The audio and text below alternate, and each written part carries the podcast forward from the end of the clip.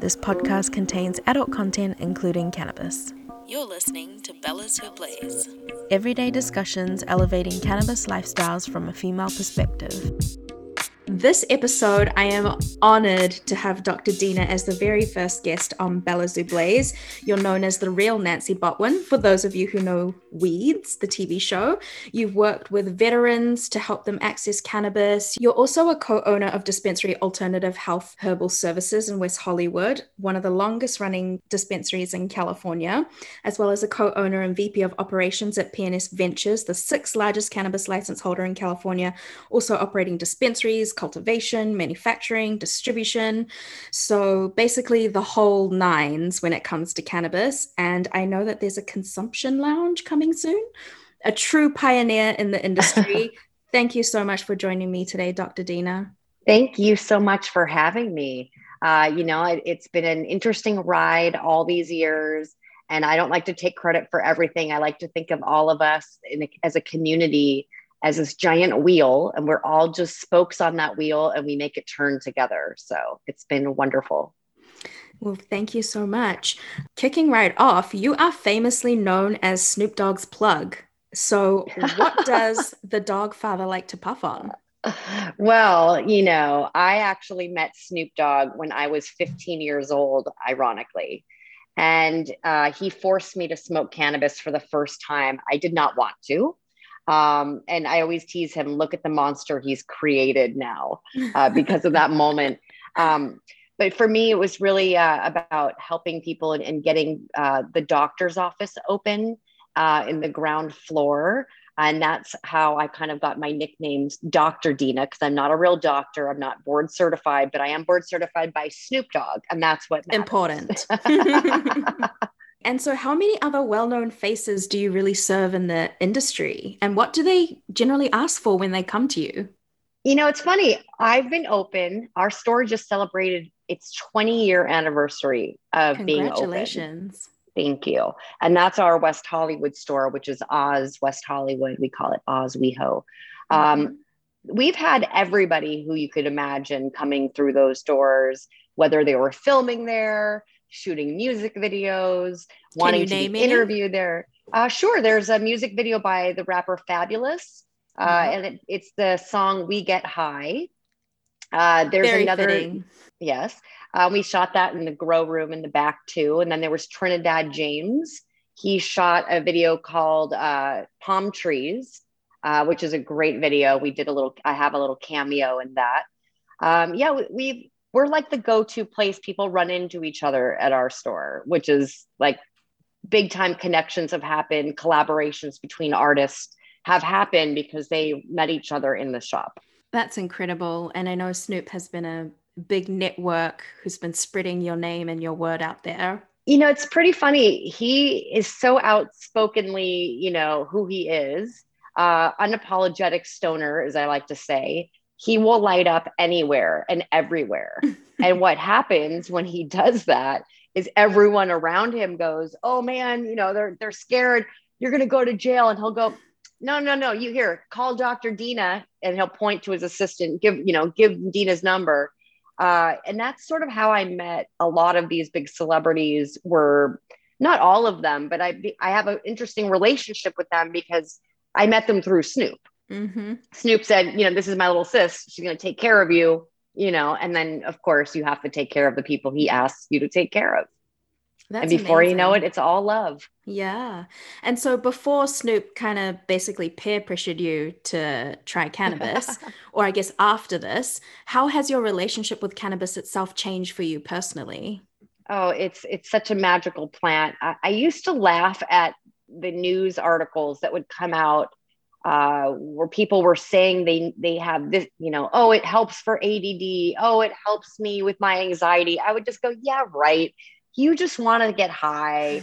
I mean, come on. I was one of those people, and it wasn't until I was, you know, in college I realized, wow, um, my I used to get stomach aches all the time ever since I was a little kid. Really terrible stomach aches, mm-hmm. and I still get them if I don't use cannabis. But when I use cannabis, I don't get them. And so I re- I just it's a medicine. I realized that early on. Uh, so that was that was really powerful. the, the most important thing for everyone listening is when we talk about cannabis, we don't use the words recreational marijuana. To me, that is such a bad word.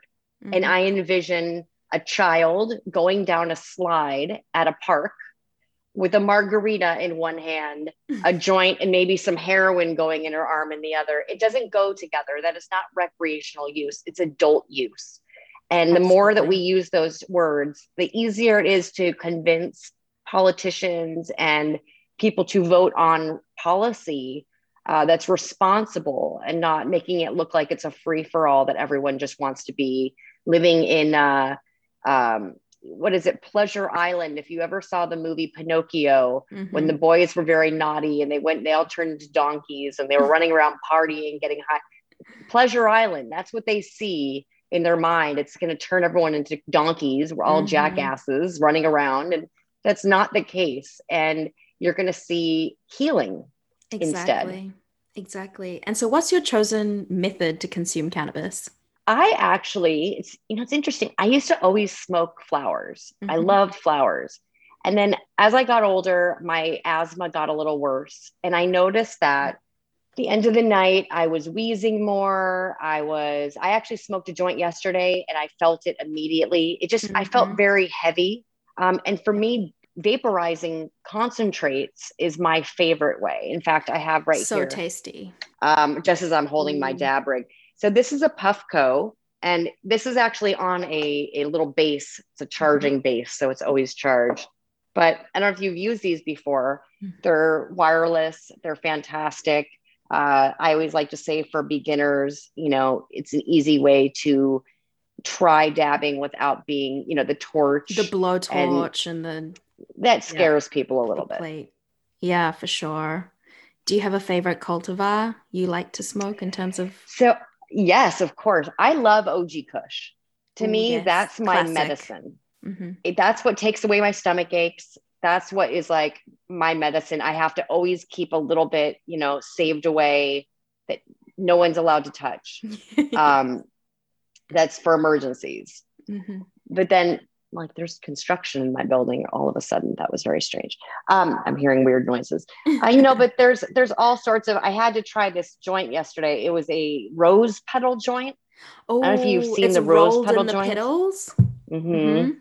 it was very very nice but it was very heavy on my chest yes so. it would be. And i know you mentioned just before how you had this idea of you know what cannabis was and that you kind of doubted people that said it works for them medicinally. And you've been in this industry for so long. What kind of stigmas do you still face as a person in the cannabis industry but also a woman in the cannabis industry? You know it's very interesting you said that. There are you on clubhouse? Have yes. you checked out the app? Okay. Yeah absolutely. um, and i, have, I love listening I've to been you. Get, thank you. I love going on there and i think it's so wonderful that um, we're able to communicate and share this knowledge with one another. And I feel like in the cannabis community, I'm very welcomed, and people always put me up on stage and they'll listen to me and respect what I have to say. But if I go into another room and I have my profile picture with, you know, a giant pipe or smoke coming out like a dragon, I'm much more likely to not be taken as serious in some other rooms. So I've tended to learn to adjust my profile photo to something very conservative oh. and then I hit them with the left hook when they're not looking once they bring me up and I you know every room that I go into that's non as a non cannabis room turns into a cannabis room as soon as I introduce myself because everyone has questions to ask me and it's yeah. just it's kind of funny but I feel like that same stigma that I deal with in Clubhouse, it's everywhere. You know, you have the people that, oh, they think you're making millions of dollars. That's a huge stigma. Mm-hmm. And they they'll be nice to you now. They weren't nice to you three year, five years ago, but now they think you're making money. Oh, you're cool. No one's making money like they, you know, like they think we are. The state is making money, mm-hmm. uh, if anything, um, and probably soon the federal government once they step in. Exactly. Um, but yeah, I mean, we, I can't open a normal bank account, Gaia. I mean, I can't, yeah, there's a lot of things I can't do that a normal business you should be able to do no problem, including writing off the cost of my goods. Yeah. So those are huge barriers. Mm. Very big Oh, yeah. barriers for sure. And I know that you're not a drinker. I've heard on Clubhouse. Nope, I got my green tea. Always got my green tea. Awesome. Not being a drinker, is there a reason you don't drink? And in your opinion, do you think it's safer than alcohol? And any reasons why you don't ah, drink? Oh, Yeah, I mean, well, I don't think it's a reason why I don't drink. I think I'm allergic to alcohol. It's just the way that it makes me feel. You know what I mean? Mhm. It just, it's not, it does not work well. It's not a flattering thing for me. Yes. If I'm going to drink, I'm going to drink somewhere where I don't know anybody. like maybe one friend and there's no phones allowed because it's going to get ugly. yeah. Um, just not, it, it's, I don't, I, I'm in full control when I use cannabis. When I use alcohol, I'm out of control. I have no Mhm. control of what's going on, even though I like to think I do. Yeah. Um, and so I think you could smoke a joint and record yourself having a conversation and then record yourself again after a couple drinks and tell me how you feel about yourself. Do you want that to be what the image you're pro- projecting in society? Sure, it's fun to like, you know, have a couple drinks with some friends every once in a while. But I don't think I've ha- I've had a drink of alcohol in probably five and a half, six years, and before that was seven years, and before that was, you know, I just I don't like it. Very Uh, yeah. This is this cannabis makes me feel good. How you feel after you go for a really great jog. That Mhm. same the endorphins running through you. It's the same endorphins I get when I when I take a dab. I agree. So I why would you not want to feel that way? That's great. Exactly. And so, to those people, what would you say is the biggest misconception about cannabis that you hear often? You know, I don't listen to those people anymore. I That's a stopped great- listening to the misconceptions, you know, because I know they're wrong. And sure, Mhm. I'll, I'm here and happy to debunk them for you. Mhm. I think it's it takes someone to try it and try a reputable product. Mhm. And now that with the licensing and regulation, any product that I sell in my store has gone through a rigorous, you know, testing process, quality controlled, has arrived in my store. It's batch numbered. You could see where it was produced. And these are these are uh, products that, like for an edible, for example, each piece is not going to be more than whatever milligram it says on that package. You know, it could be no more than 10 for Canada per piece for Canada. but yeah. some are two. Yeah. Sometimes they do a two milligram, you know. Yeah. And interestingly enough, I can consume a full gram of concentrates in probably 10 minutes in front of you. And yeah, I'll get a little stoned, but I, I'm ultimately the same person I am now. Mm-hmm. Nothing's changed. But I can take five milligrams of an edible and I will be asleep in 15 minutes. wow. It affects me so differently when I eat it. Yeah. So exactly. pe- people need to learn that too. and the fact that it changes edible. chemically in your body too, as soon as it goes Mhm. through the liver and it gets broken down, it, it affects you totally differently. Absolutely. And I don't like that one as much Mm, because Yes. I, I like to be really in control and coherent. Yeah. So I don't like that feeling of, of being out of control. I agree. I think that's such a important part about legalization is that it allows for tested products with batch numbers, you know, and for the consumer to know exactly what they're getting, how many milligrams, what terpenes are in them. And that's kind of what New Zealand missed out on with this opportunity to legalize cannabis. It's And not know- too late. Exactly. And US is heading that way as well. But do you have any advice or tips for New Zealand as we try and retry to legalize cannabis? I think that you need to really uh, band together as a community. And maybe that takes some uh, putting some events together to Mhm. try to raise awareness for what's going on. I think using children to show the positive effects of cannabis is really important. Um, in the US, we were not getting as much movement until Sanjay Gupta on CNN came out and showed little Charlotte Figi, who, who recently passed away, Mhm. uh, showing how her seizure disorder was, you know, just awful. And she used cannabis and it helped her. All of a sudden, all these people who have kids are like, oh, gung ho cannabis. Um, and so I think people have to be really careful to confuse CBD Yep. with what I'm talking about with cannabis. And yeah, sure, it is a cannabis byproduct, but the cannabis plant has hundreds, if not thousands, if not hundreds of thousands of compounds that we have yet to learn about. Mhm. and THC and CBD are just two out of those many. Um, and a lot of people are jumping into the CBD bandwagon. And I truly believe in full plant extract, whole plant. I think that you need good THC to activate the CBD to really get the, the best bang for your buck. Yeah. And naturally, the plant comes with everything within it. And what we've done as humans is try to separate everything. Right. And Well, there's a huge market in the US for CBD products. You can go into a gas Yeah. station and you can buy them. I'm sure you can buy them in New Zealand as well. No? um, it's still, you still have to be licensed or prescribed CBD as well. Really? Yeah. Interesting. Exactly. Versus I was going through LAX and there's CBD in the, you know, in the counters there. So Yeah. very different climate here. And so with legalization, That's fascinating, kind of- Kaya. isn't it? They sell CBD in the airport. That's like a setup because if Mhm. you landed in the wrong place, you would be done. wow, Yeah. If you got caught with it, it wouldn't be very good for you. they might as well just let me open up a cannabis lounge in the airport. That would be amazing. Wouldn't that be amazing? That's like smoke the- a joint before your trip. exactly the pre-flight relaxation you need. That's how you get me to the airport early and on time.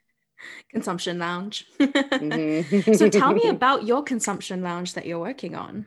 So we actually we had applied for a license. We received it out in the desert near Palm Springs. We have another dispensary. It's called the OG Collective.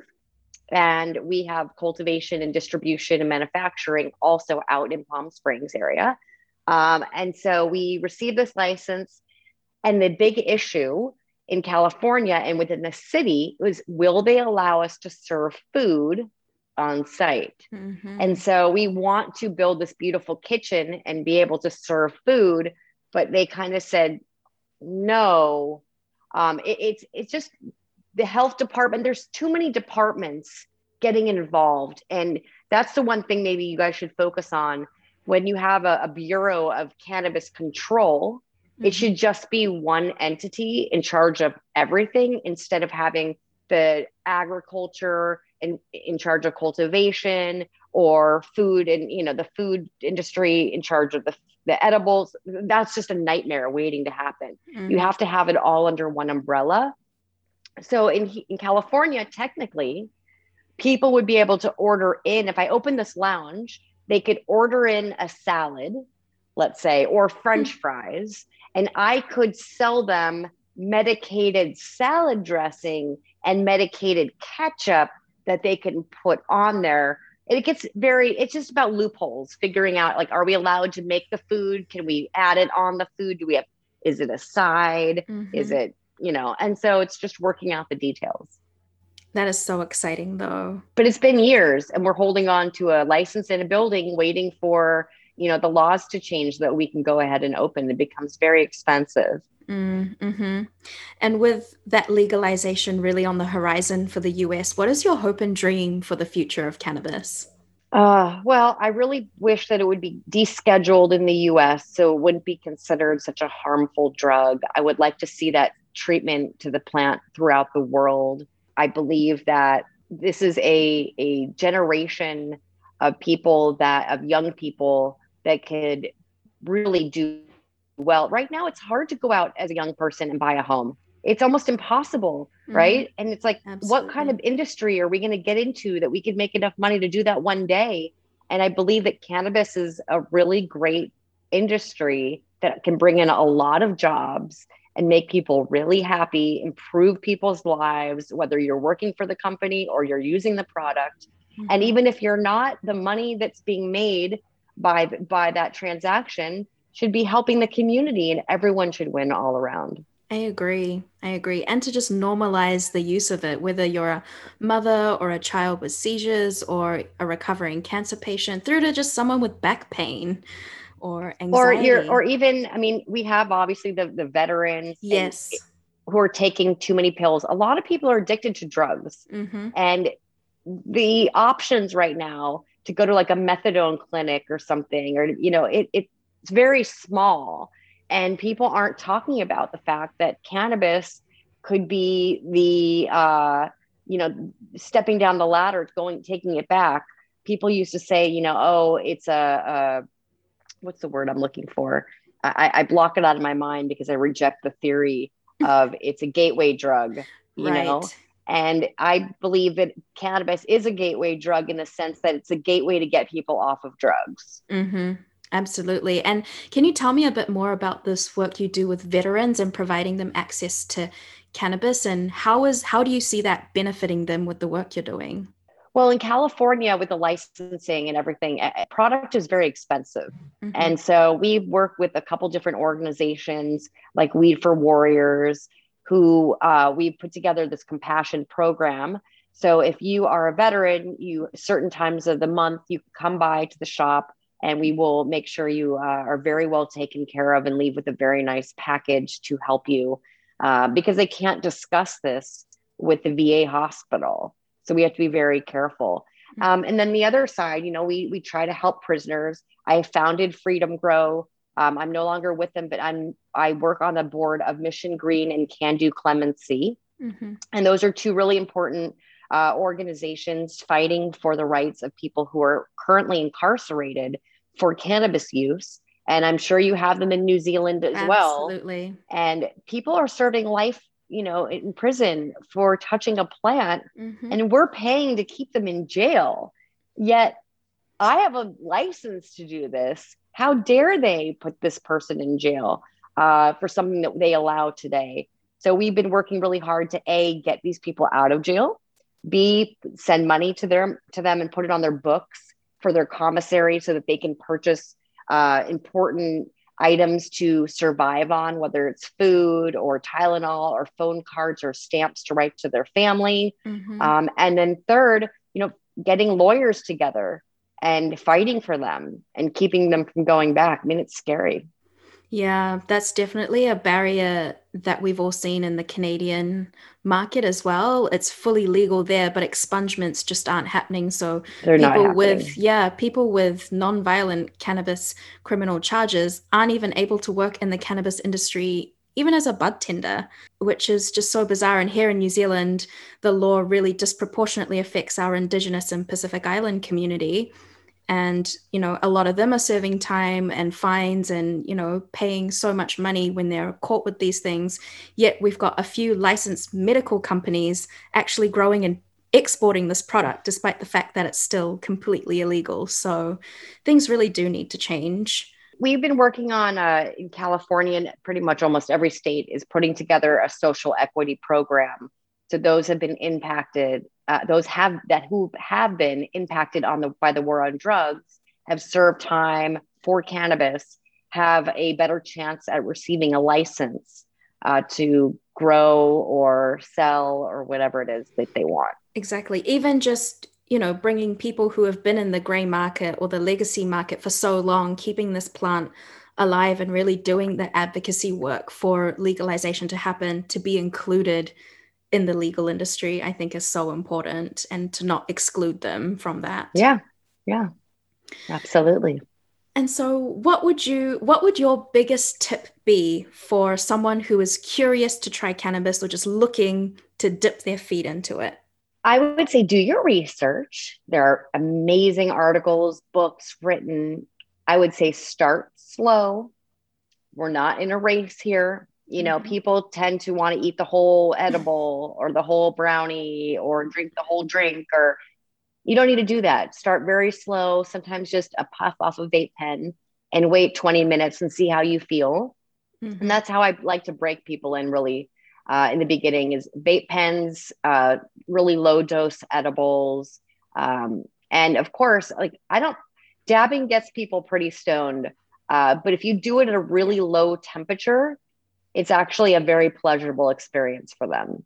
Absolutely. And I feel like it's a lot less harsh on your lungs. Like you were saying, you're only smoking the true, you know, concentrates. Right. You're, you're no plant matter. Plant, exactly.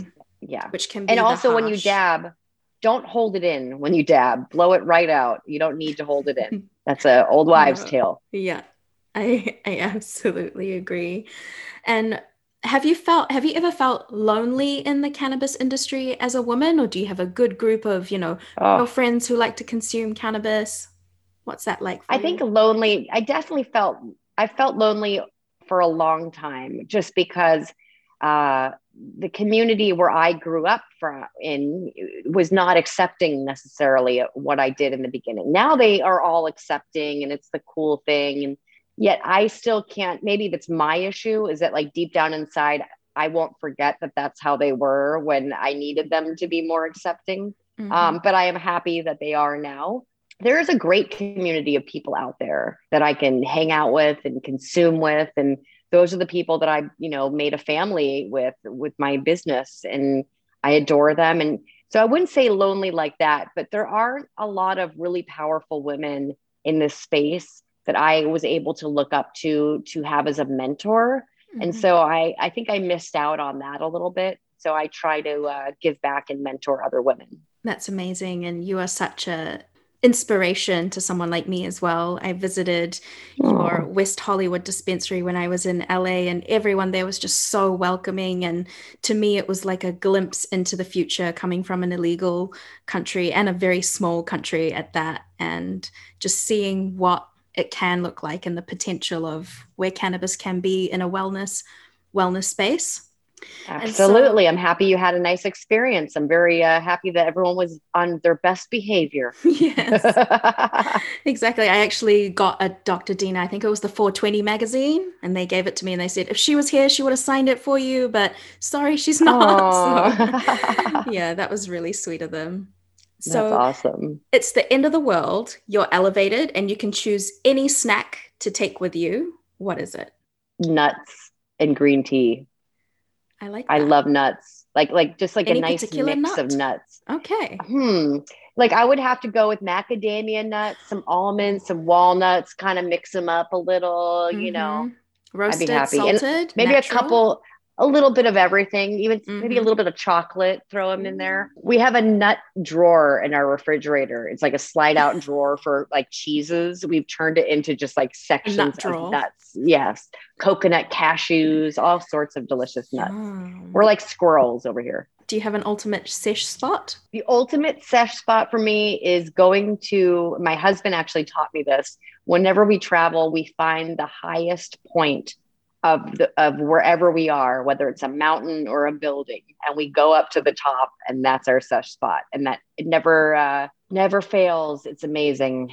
I want to say in Spain we went up. Uh, there was just some epic moments of different trips of just always finding the highest peak and, and going up there in Hawaii as well. Just yeah, hiking up to the top views. of a mountain. Yeah, absolutely. Sounds like Can't out in nature wrong. too. Oh yeah, you have to be in nature and you're going to hit some OG Kush after this, I'm assuming. Oh yeah, well you know what? I actually have some peach soda today, which is a sativa dominant hybrid, and it's that. something that we actually made. It's just some is it interesting just... little sauce. Oh, I it's di- a diamond sauce. Yeah, mm, it's, it's yummy. That sounds it's so yummy. delicious. Well, thank you so much. I really appreciate your time and all your insights that you've shared with us. I honestly can't thank you enough. Um, when COVID allows, I would love to come back and visit your dispensary in LA, potentially go to Palm Springs and check out this consumption lounge, and really hope that you come down and see us in New Zealand as well. Oh, are you kidding? I cannot wait. I mean, I, I have friends that are Kiwis, so I cannot wait to come out and visit. Absolutely. Make sure you follow Dr. Dina on Instagram. You can find her at Dr. Dina420. And I hope to see you again sometime soon. Absolutely. We'll see you on Clubhouse. Thanks for listening to Bellas Who Blaze.